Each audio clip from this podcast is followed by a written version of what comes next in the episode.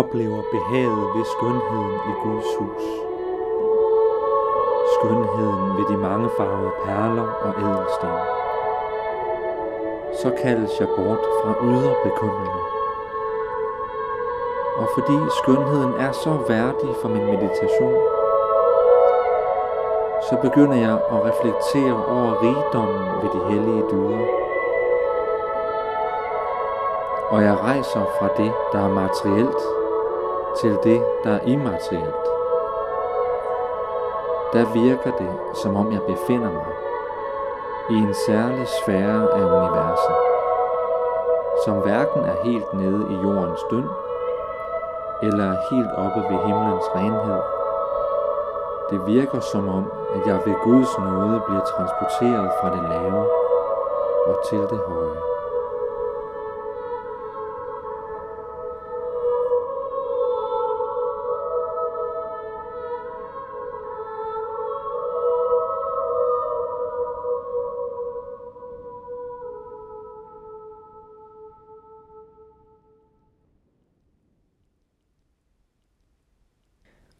Ordene her var en parafrase over noget, som en mand ved navn Abbe Suchet sagde, da han stod foran hovedalderet i Saint-Denis klosterkirke i 1100-tallets Frankrig. Den her abbed, det vil sige et overhoved for en munkeorden, han var bygherre på det, man typisk siger er den første gotiske kirke i verden, altså Saint-Denis klosterkirke. Da Abbe stod foran det her hovedalter, så blev han fuldstændig betaget Ganske enkelt, fordi det hele bare var så smukt. Han blev simpelthen helt høj over det, han så. Og hvad var det så, han så? Jo, jeg har lagt et billede op på Facebook af en af de her genstande, nemlig en nadverkalk. Altså det her bæger, man bruger til nadveren i kirken. Nadverkalken den var fyldt med perler og glimtende kostbarheder, som man også vil kunne se på det her billede. Ligesom resten af hovedalderet i øvrigt og det hele var ganske enkelt smukt. Da Abbe Suchet så på de her ting, der var det som om, at han blev revet op, siger han. Han blev revet op til en anden sfære. Han rejste fra det, der er materielt, altså genstandene på alderet med deres mange perler og edelstene, til noget, der er, som han siger, immaterielt. Det virker altså som om, at han rejser op til noget, der er større end det materielle, noget som går ud over de konkrete materialer, der står foran ham. Det her det lyder måske lidt spekulativt og mystisk og middelalderagtigt, hvilket det jo sådan set også er. Men jeg tror faktisk, at mange ville kunne genkende den oplevelse, som Abbe Suchet havde der i Saint Denis Klosterkirke. Jeg selv kan i hvert fald meget klart genkende den.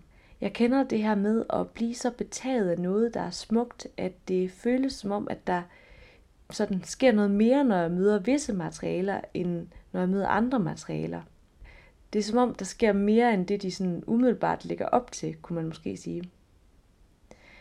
Og hvis man lige tænker lidt over det, så er det altså også vildt mærkeligt det her. Er det ikke vildt underligt, at nogle genstande drager os på den her særlige måde, Hvorfor er det, at vi simpelthen bare må stands op ved dem, fordi de er så smukke? Hvorfor er det, at vi kan blive helt høje over skønheden ved dem?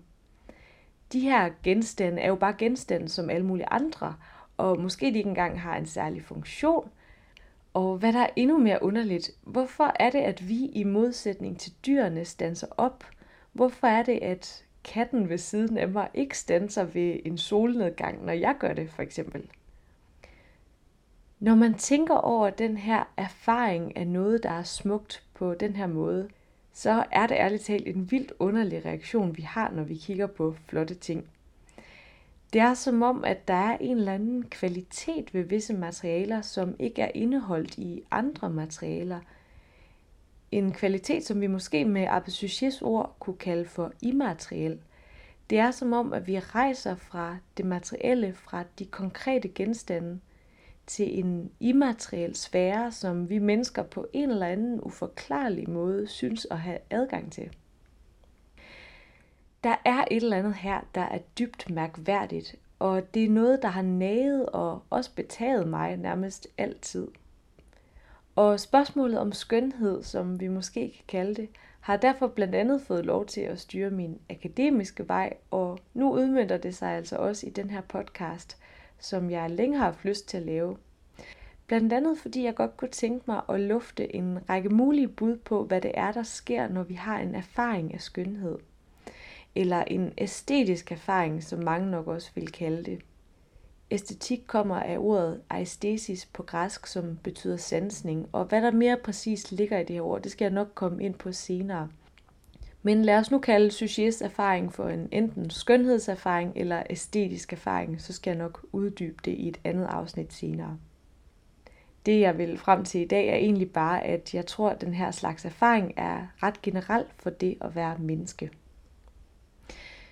Mit navn det er i øvrigt Elisabeth Hartmann Evald, og jeg planlægger at sende en halv times skønhedssnak hver torsdag hen over foråret. Og jeg håber meget, at I har lyst til at lytte med, og måske endda kunne have lyst til at sprede ordet om, at podcasten her findes til folk, som måske kunne have en interesse i den her slags emner. Det vil jeg blive glad for. Abed Suchet fik som sagt lov til at være den første stemme i Stemmer fra Apsis. Og det gjorde han, fordi han havde sådan en slags skønhedserfaring, som jeg altså tænker, at mange af os nok har haft i en eller anden udformning på et tidspunkt.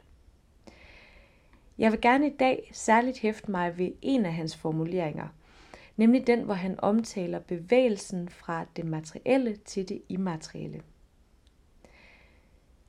Den her bevægelse og oplevelse har man forklaret og udfoldet på et hav af forskellige måder i tidens løb. Men hvis jeg bare lige skal tale helt overordnet, så synes jeg, at der er en særlig bemærkelsesværdig ting ved den måde, man typisk taler om erfaringen på. Sådan helt på tværs af ens øvrige overbevisninger, kan man sige.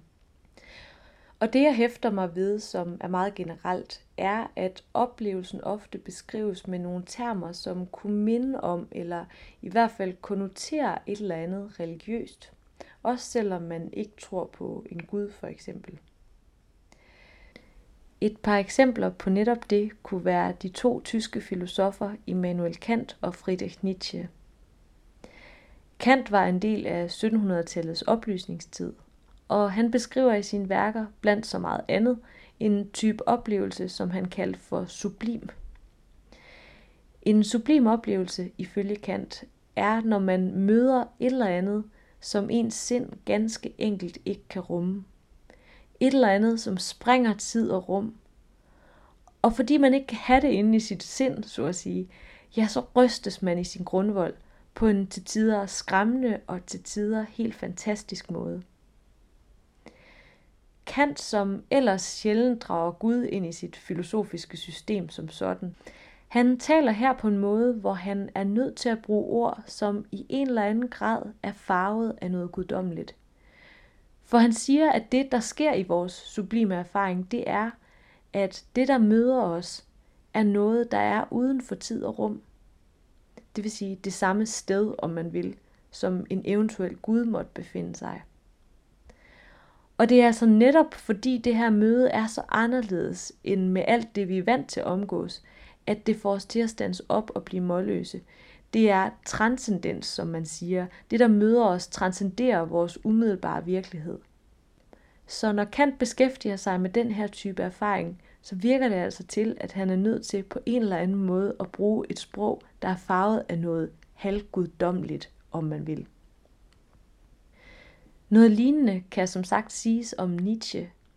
Nietzsche skrev sine værker i slutningen af 1800-tallet og er muligvis kendt for at være en af de mest sure artister nogensinde. Det var for eksempel ham, der sagde, at Gud er død, som man sikkert kender ham for. Men selv han, ja, han beskrev faktisk i starten af sit forfatterskab æstetiske erfaringer med ord fra den græske mytologi. Han tog godt nok senere afstand fra sin egen ord, men jeg synes nu alligevel, at det er bemærkelsesværdigt, hvordan hans sådan umiddelbare karakteristik af den æstetiske erfaring er så guddommeligt klingende. Jeg vil altså mene, at det er en ret generel ting det her. Det her med, at der findes en slags erfaring i mødet med skønhed, eller hvad vi nu skal kalde det, som kun rigtig kan beskrives, hvis vi bruger en slags religiøs terminologi. Og netop det her, det synes jeg er bemærkelsesværdigt. For måske man kunne formulere den her bemærkelsesværdige sag på en lidt anden måde. Nemlig at det i sammenhæng med en æstetisk oplevelse ganske enkelt er rigtig, rigtig svært at nægte, at mennesket er et åndsvæsen. For sagen er, at vi i den æstetiske erfaring opdager, at vi er noget andet end bare et dyr.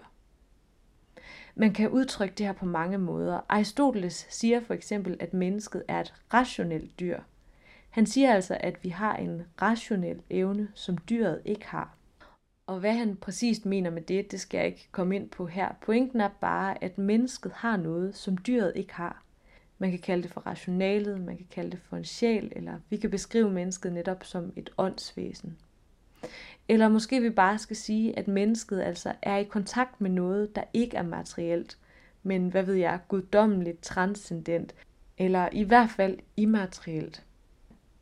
Når man står der og måber foran solnedgangen i modsætning til dyret, så er det i hvert fald svært at beholde sådan et rent materialistisk menneskesyn, hvor man for eksempel hævder, at mennesket kun består af kemiske processer. Ganske enkelt, fordi det strider fuldstændig imod den erfaring, man umiddelbart har. Den umiddelbare erfaring er jo netop, at materialerne, solen som går ned for eksempel, besidder en eller anden kvalitet ud over sig selv. Der er et eller andet mere ved de her materialer. De er ikke bare materialer som alle mulige andre, for de er også skønne eller sublime, eller hvordan vi nu vælger at udtrykke det. Hvis man godtager den præmis og prøver at lege med på den, altså det her med, at mennesket er et åndsvæsen, eller hvad vi nu skal kalde det, et eller andet, som er mere end blot materie, ja, så betyder det også, vil jeg våge at påstå, at man ikke kan tillade sig at fremhæve sin egen tids tanker som særligt klogere end alle mulige andre tiders tanker. Det kan godt være, at vi har smartphones og podcast optageudstyr og længere levetid nu her i år 2018, men vi må antage, at vi i lige så høj grad er åndsvæsener nu, som for eksempel for 2500 år siden. For det har vi vel været, så længe vi netop kunne stands op ved den solnedgang der, må man formode. Det synes jeg i hvert fald må være den logiske konsekvens. Derfor synes jeg også, at det er værdigt at lytte til de stemmer, der taler om den æstetiske erfaring, som ikke bare kommer fra vores tid. For måske de faktisk har gjort sig nogle indsigter, der er visere end mange af nutidens. Og derfor vil jeg for eksempel i næste afsnit give mikrofonen til pythagoræerne, som levede for 2500 år siden. Men oftest vil jeg dykke ned i den kristne traditions tanker om den her æstetiske oplevelse. Ganske enkelt fordi man i den her tradition, altså den kristne, har gjort sig utrolig mange tanker om det her æstetiske fænomen og erfaringen. Naturligvis med stor inspiration fra de gamle grækere, så dem vil jeg også give mikrofonen igen og igen. På den her baggrund håber jeg, at det er lidt nemmere at forstå, hvorfor jeg har kaldt den her podcast for Stemmer for Apsis. Og jeg håber også, at det er lidt nemmere at forstå, hvad den her podcast er til for. Apsis er den runding, der er i koret i en kirkebygning i loftet op ved alderet. Man kan se et eksempel på det på min Facebook-sides profilbillede. Der er et billede af en ny apsis, som altså er en slags nyfortolkning af, hvad en apsis er. Men en apsis er altså den her loftsrunding i en kirke, og det var for eksempel under apsis, at Abbe Suchet udtalte de ord, som fik lov til at indlede det her første afsnit af Stemmer fra apsis. Det var herunder, at han på grund af ædelstenenes skønhed lige pludselig befandt sig i den omtalte immaterielle sfære, som han havde svært ved at placere. Apsis, altså det her ophøjede centrum for kirkebygningen, har fået æren af at være en del af podcastens titel, fordi jeg ønsker at give stemme til de mange stemmer fra folk, der har tænkt tanker i sådan en slags bygning. Det kunne for eksempel være Abbé Suchet. Derudover så kunne jeg godt tænke mig ofte at tage udgangspunkt i kirkebygningens konkrete udformning og indhold. Altså tage udgangspunkt i de ting, der befinder sig under apsis, så at sige. Det kunne for eksempel være de ædelstene, der er indfattet i smukke nadverremedier, som dem, som Abbe Suchet stod og kiggede på. Men det kunne også være malerier og frisker, skulpturer, glasmosaikker og imponerende arkitektur og selvfølgelig også musik, for den vestlige musik er jo i høj grad udsprunget af det, der er sket under apsis i århundreder. Så ja, det er altså primært under apsis ved alle den skønheder, at vi skal lytte til de stemmer, der i århundreder har funderet over erfaringen af skønhed. Nu hvor titlen på podcasten forhåbentlig står lidt klarere, kunne jeg selvfølgelig godt vælge at stoppe det her præsentationsafsnit og sige tak for nu. Men hvis man er klar på lidt mere langhåret æstetisk snak, så synes jeg, man skal lytte videre. For jeg kunne godt tænke mig lige at kridte banen endnu mere op til, hvad det egentlig er for noget, der sker under apsis. Og derfor også, hvad det er for nogle slags skønheds- eller æstetiske erfaringer, som jeg vil snakke om i de næste mange afsnit af Stemmer fra apsis. Mange vil nok kunne nikke umiddelbart genkendende til den her type erfaringer, som jeg kredser lidt om, fra særligt to forskellige omgivelser, nemlig naturen og kunsten. Det sidste, altså kunsten, må også siges at være noget, der er meget af under sådan en typisk apsis, skulle man mene. Altså jævnfør alle de ting, jeg listede op lige før med friskerne og glasmosaikerne, musikken osv. osv. Men jeg vil alligevel gerne lige stands op her, fordi er det måske helt korrekt at sige, at det, der er under apsis, er decideret kunst? I hvert fald skal vi lige vide, hvad det er, vi mener, når vi bruger begrebet kunst. Og jeg vil faktisk selv passe lidt på med at kalde genstande under apsis for kunst. Og det er det, jeg gerne lige vil præcisere, inden vi kan komme i gang med at lytte til de der stemmer fra apsis, som jeg taler om. Vi skal nemlig lige have afklaret, hvad det egentlig er for nogle genstande, der befinder sig under apsis, så vi ved, hvad det er for noget, vi skal kigge på. Hvis man går ned på ordniveau, så lyder kunst jo til at være noget kunstigt. Noget andet end naturen, en slags bearbejdning af den, kan man sige. Noget artificielt. Men medmindre man hedder Piero Manzoni, for eksempel ham kunstneren, som lavede det famøse værk Merda d'Artista, altså direkte oversat kunstnerens lort, hvor han puttede sin egen afføring på dåse. Ja, med mindre man er ham, så er det nok de færreste, der sådan lige umiddelbart i hvert fald ville kalde for eksempel menneskemavens bearbejdning af mad for kunst. Så kunst virker altså umiddelbart til at være noget mere specifikt, sådan i almindelig sprogbrug i hvert fald. I den typiske sprogbrug, ja, så refererer kunst derimod til den slags genstande, der måske er på et museum eller hænger på væggen. Noget, der for eksempel er rigtig flot og kan behage os. Gerne uden at det har noget formål som sådan, andet end bare det her behag. Det bliver på den måde en slags ekstra lag, som virkeligheden har fået tilføjet. Man kan tænke på en stue for eksempel, som jo fungerer ganske udmærket, uden at der hænger kunst på væggene.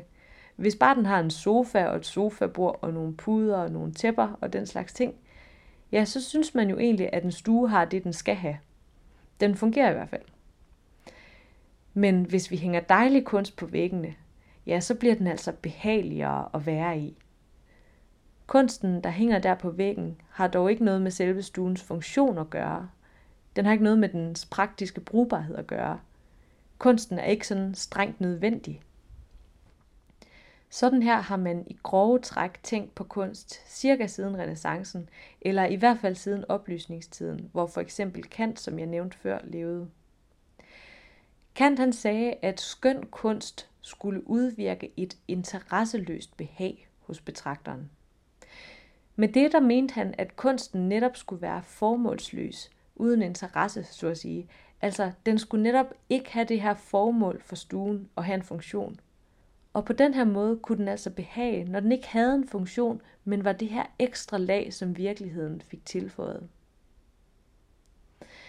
Apropos oplysningstiden, så var det også der, man begyndte at inddele humaniorastudier i specifikke fagfelter. Det var der mange af de discipliner, som vi kender fra universitetet for eksempel i dag, opstod for eksempel kunsthistorie. Man havde sådan en generel tendens til at kategorisere og opdele og sætte ting i kasser i oplysningstiden, og det var altså det, der prægede her. Og samtidig den forbindelse, ja, så opstod der efterhånden en helt særlig kanon over, hvad der var kunst. Også det havde man brug for at inddele. Og der var det altså den her slags interesseløse kunst, der kunne kandidere til at være kunst. Inden for den var der selvfølgelig særlige regler, der galt for, at noget kunne kaldes kunst og have den her formålsløshed. Og derfor så arbejdede man som kunstner inden for særlige regler, og der var groft sagt tre discipliner at forholde sig til med hver deres regelsæt, nemlig maleri, skulptur og arkitektur. Og mange vil formentlig kende de store kunstnere for den her tradition. Hvis bare vi for eksempel tager den udbredte kanon over de malere, som arbejdede inden for den tradition, så kunne man for eksempel nævne Leonardo da Vinci og Rafael, Michelangelo, Caravaggio osv. osv. Og det er der også i den her tradition, som man stadig i høj grad undervises i, når man for eksempel studerer kunsthistorie i Danmark. Men for nu at vende tilbage til det oprindelige spørgsmål. Hvad så med alt det, der befinder sig under apsis? Er det kunst?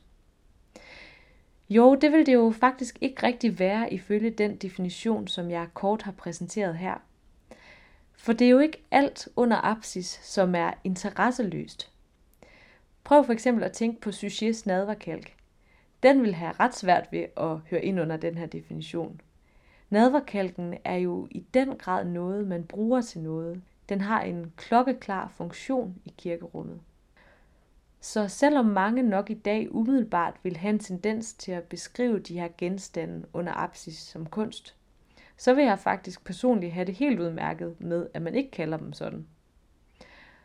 Og sådan er der faktisk også mange andre kunsthistorikere, der har det. Hans Belting, som er en kendt, nulevende kunsthistoriker, han kan ligefrem sige, at kunstens æra er over, for den startede med renaissancen, og så sluttede den sådan gradvist i midten eller slutningen af det 20. århundrede. For eksempel fordi typer som Piero Manzoni begyndte at bryde med den her strikte opfattelse af, hvad kunst egentlig er, ved for eksempel at få udstillet sin lort øh, som kunst på et museum. Og sagen er jo, ja, om måske det her kommer bag på nogen, men i middelalderen tænkte man faktisk heller ikke, at genstandene under apsis var kunst. Nej, de var ikke lavet af kunstnere, men de var lavet af håndværkere. Kunstnerne derimod, eller måske rettere dem, der studerede kunst, ja, de var filosofer. Kunst betød nemlig helt op til renaissancen, det vil altså sige både i det gamle Grækenland, i Romeriet og i den kristne middelalder, ja, det betød noget helt andet. Med det her gamle kunstbegreb, så henviste man til nogle akademiske universitets- og tankediscipliner. Og de var karakteriseret af, at de netop ikke havde noget at gøre med et praktisk håndværk. For eksempel så var musik en af de her kunstarter, men altså ikke den praktiske udførelse af musikken, den klingende musik, men snarere en teoretisk og filosofisk funderen over, hvad musik egentlig er. Og hermed der får I faktisk også lige en cliffhanger til næste afsnit, for det skal netop handle om den her filosofiske fundering over, hvad musik egentlig er. For i den, der bliver den æstetiske erfaring af musik naturligvis også behandlet. Men altså, for at opsummere. Genstandene under apsis har i høj grad et formål, og derfor kan de altså ikke siges at være interesseløse. Sagen er jo, at tingene under apsis dybest set er der, fordi de skal lede mennesket til Gud. De har et klart liturgisk sigte, og de indgår i et ritual, ligesom nadverkalken, der jo spiller en ret essentiel rolle i nadverritualet. De her genstande skal ikke tilføje et ekstra element til kirkerummet, ligesom maleriet skal det i stuen. Nej, de udgør tværtimod nærmest byggestenene i kirken, kunne man måske næsten sige. Alt det her kunne man også sige lidt mere fancy. Man har nemlig inden for den her oplysningstidsprægede kunsthistorie, altså den her snævre kanon, som jeg har omtalt, beskrevet maleriet og skulpturen som repræsentationer.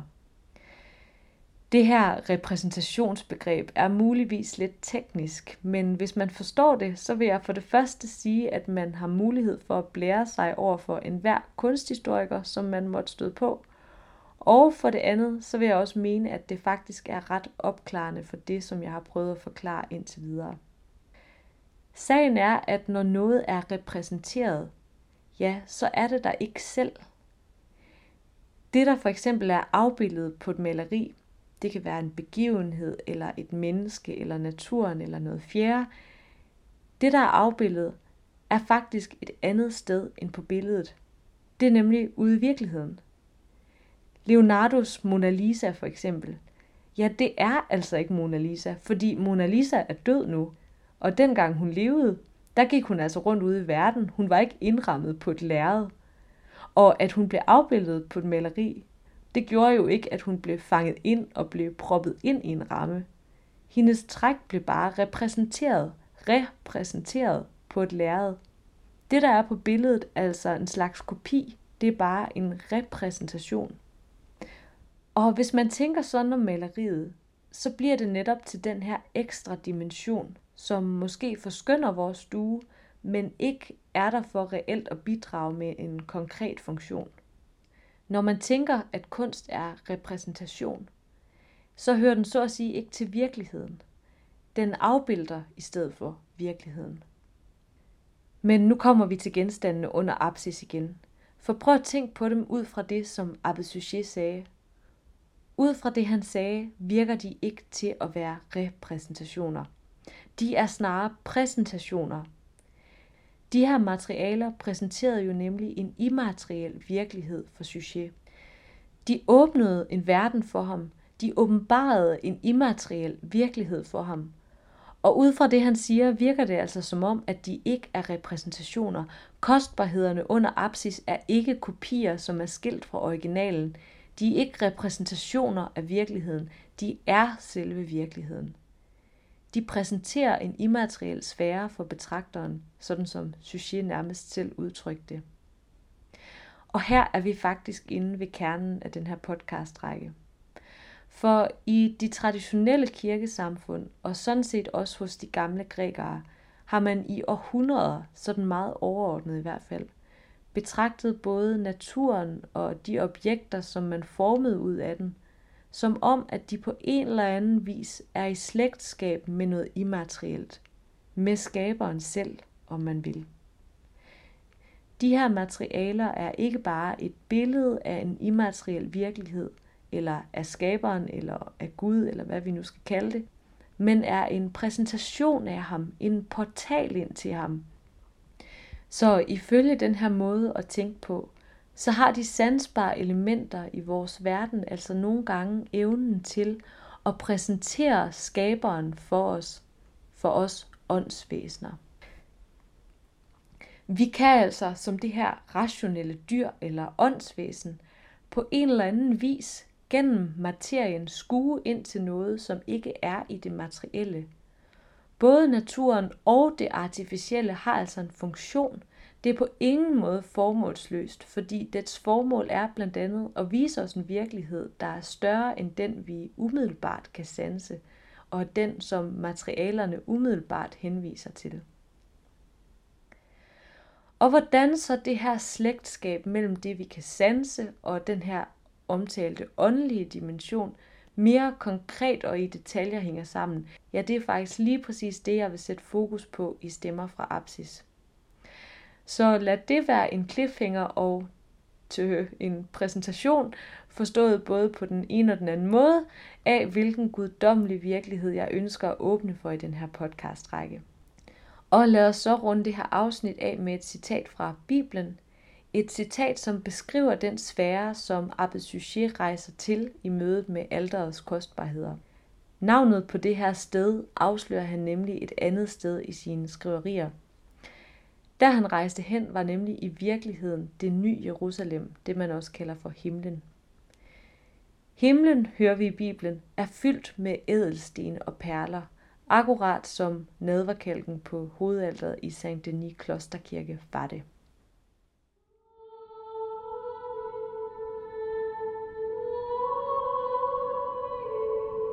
Og jeg så en ny himmel og en ny jord.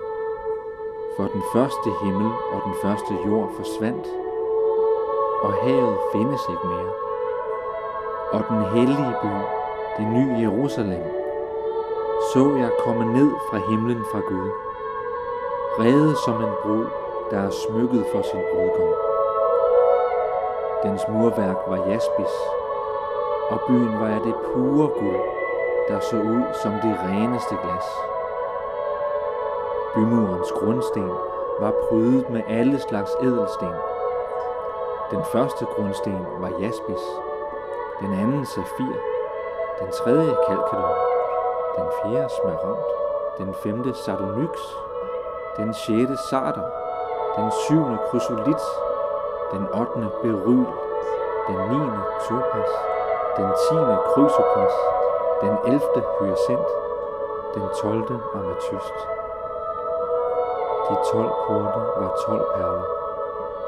Hver af portene var af en perle, og byens gade var af det pure guld, som gennemsigtigt glas.